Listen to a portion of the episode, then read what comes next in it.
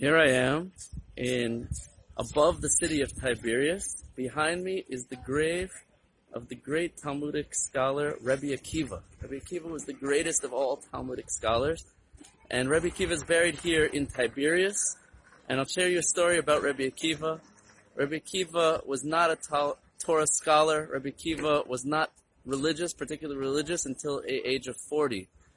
the age of 40, he met a wonderful woman named Rachel, who told him that she would marry him if he agreed to learn Torah.